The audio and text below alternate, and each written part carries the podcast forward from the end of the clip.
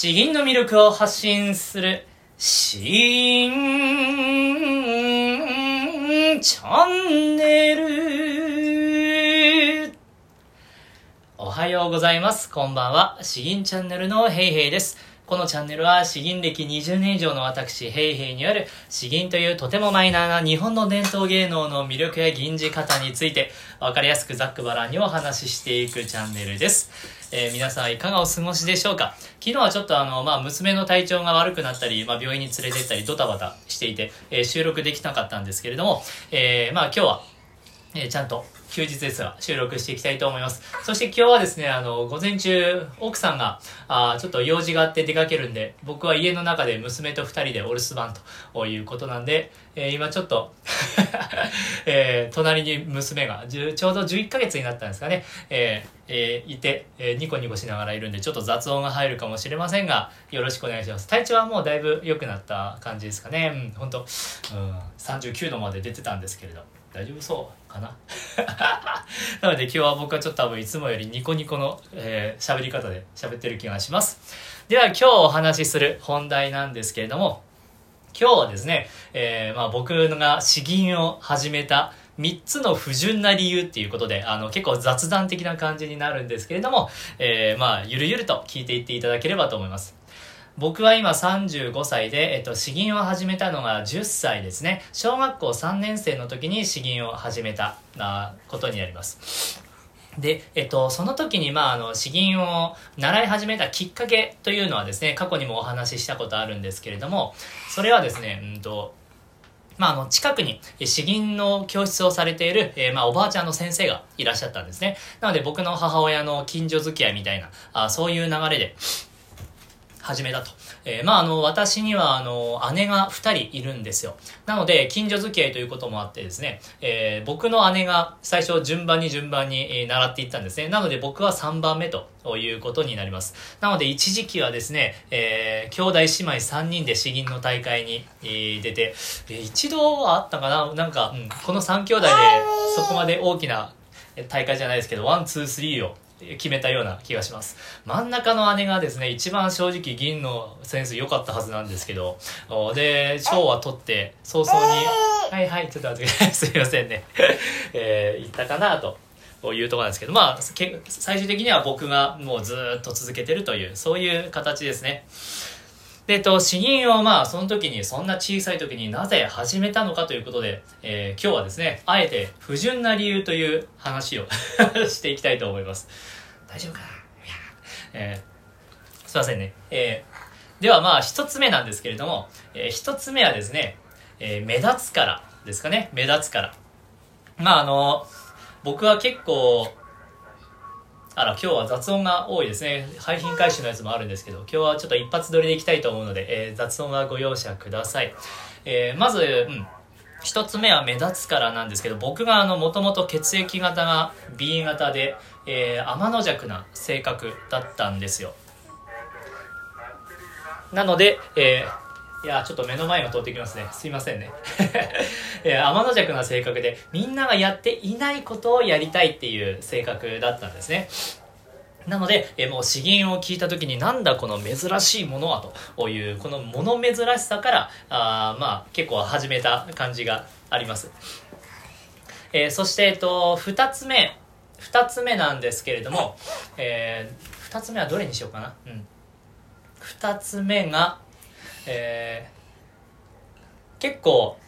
簡単にあ競争相手が少ないからですね。競争相手が少ないから。あの本当に同じ年代とかで詩吟をやっている人はとても少ない少なかったんで、まあ、あのちょっと練習したら子供の小さい大会とかはやはりあの賞が取れるんですよ。まあ3位とか。あとまあ与えてくれたりすると思います。まあただ僕はあの奨励賞みたいな参加賞的なやつは僕はあんま好きじゃないんですよね。あれは逆に子供のやる気をそぐような気がするんで正直ああいうのは反対なんですけれども。まああのでもちょっと練習したら、うん大会のなんか1位2位3位みたいなのが、えーもらえるというのはやっぱ嬉しい。子供心には嬉しかったなというのがあります。そして3つ目の不純な理由はですね、えーもうとにかくちょっと練習するだけでですね、えー、周りの先生がひたすら褒めてくれるんですね。あと、周りの方々といいますか、あ年配の方が多いんでですね、小さい、えー、年に詩吟やってるともうひたすらにチヤホヤされるんですよ。まあ僕は今娘に対してもうチヤホヤしてるのと同じかもしれないですけど、もう可愛くて可愛くて、ちょっとこれは子供の話ですね。そんな感じで、まああの、本当に、やるだけ、うん、やるだけとにかく褒めてくれるし、お菓子はくれるし、えー、なんか本当に、えー、あり、いや、うん、甘やかされてきたなという感じでした。なんで、まあ、こういうところがあってですね、えー、詩吟を小さいながら始めたのかなというところはあります。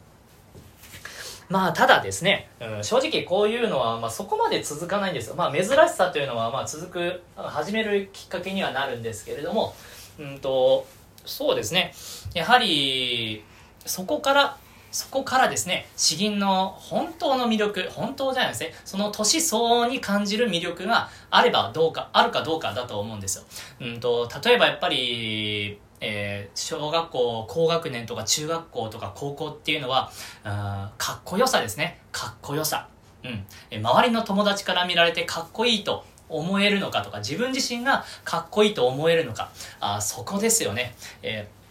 それに、えー、金銭が触れるようなものでないとなかなか難しいんじゃないかなと感じていますなので、まあ、もし若い人たちに資金を訴求するのであればうんと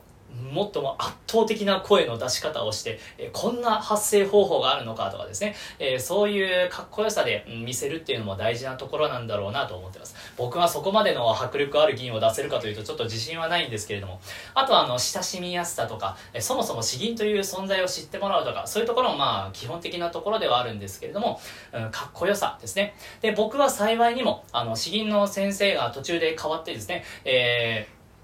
なんかものすごい実力派な先生からビシバシビシバシしごかれてですね。僕自身も、えー、結構実力を実感できてああこれはあ自分にとってなんか大切なものだというかあ自分を育て上げてくれるものだっていうのを感じたので、えー、まあそれに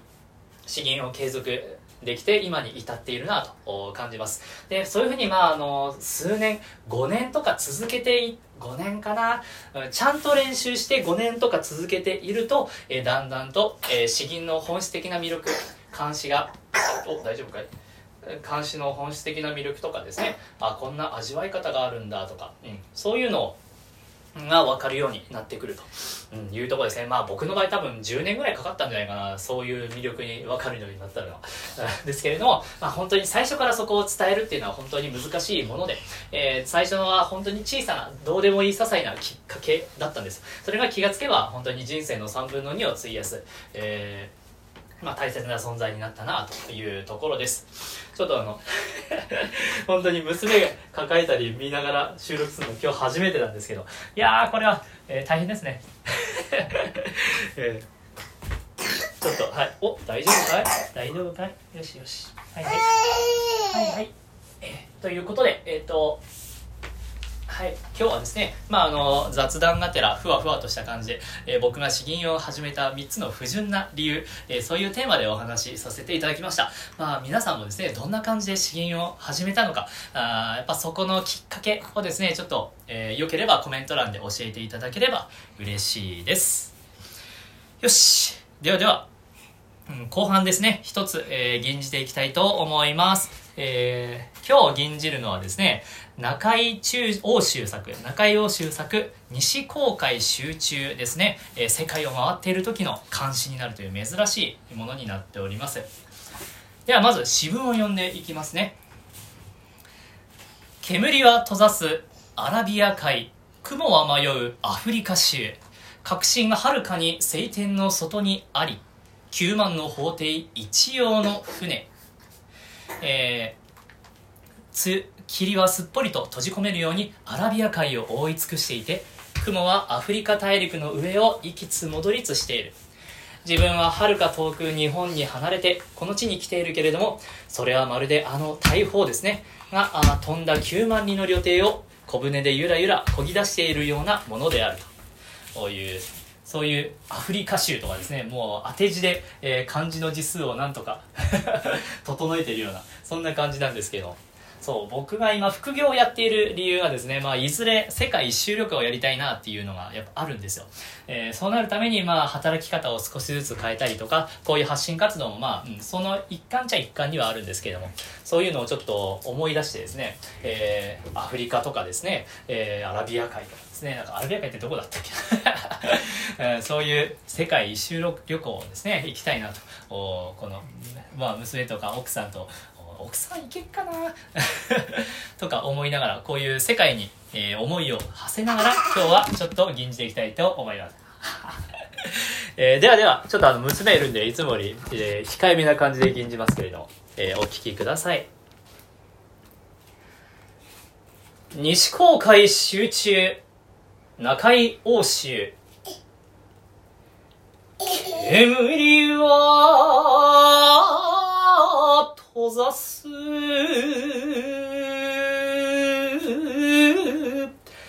アラ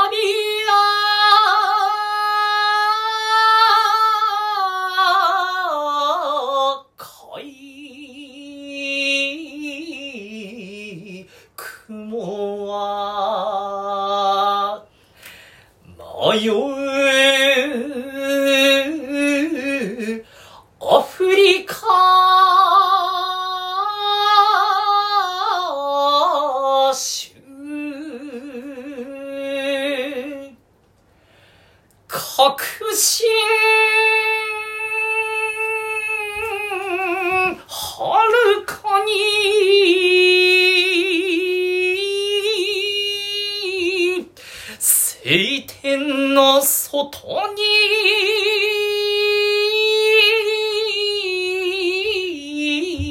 あり九万の法廷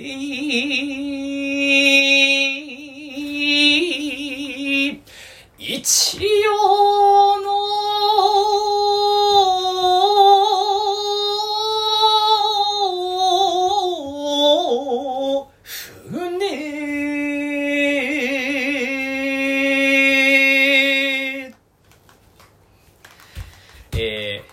でしたでしょうか？え、ちょっとリモコンを持ちながらドタバタしている娘を ちょっと片手で軽く制しながらですね、えー、吟じました。なんかいつもよりも喋、うん、り方とか吟じ方なんか若干変わってるような気もしなくもないんですがまあ逆に、うん、力みが取れているような気もしなくもないですね。うんなんか娘もうなずいてるんで良かったんじゃないかなと 思いますえー、では今日はちょっとですね、なんかだいぶ、えー、番外編的な感じで、娘と一緒にお送りしましたけれども、いかがでしたでしょうか、えー、だいぶ緩い感じになって申し訳ないんですけれども、えー、今日も一日暑い日が続きますけれども、お体大事になさってください。えー、ではでは、詩吟の魅力を発信する詩吟チャンネル、今日は以上となります。ありがとうございました。バイバイバイバイ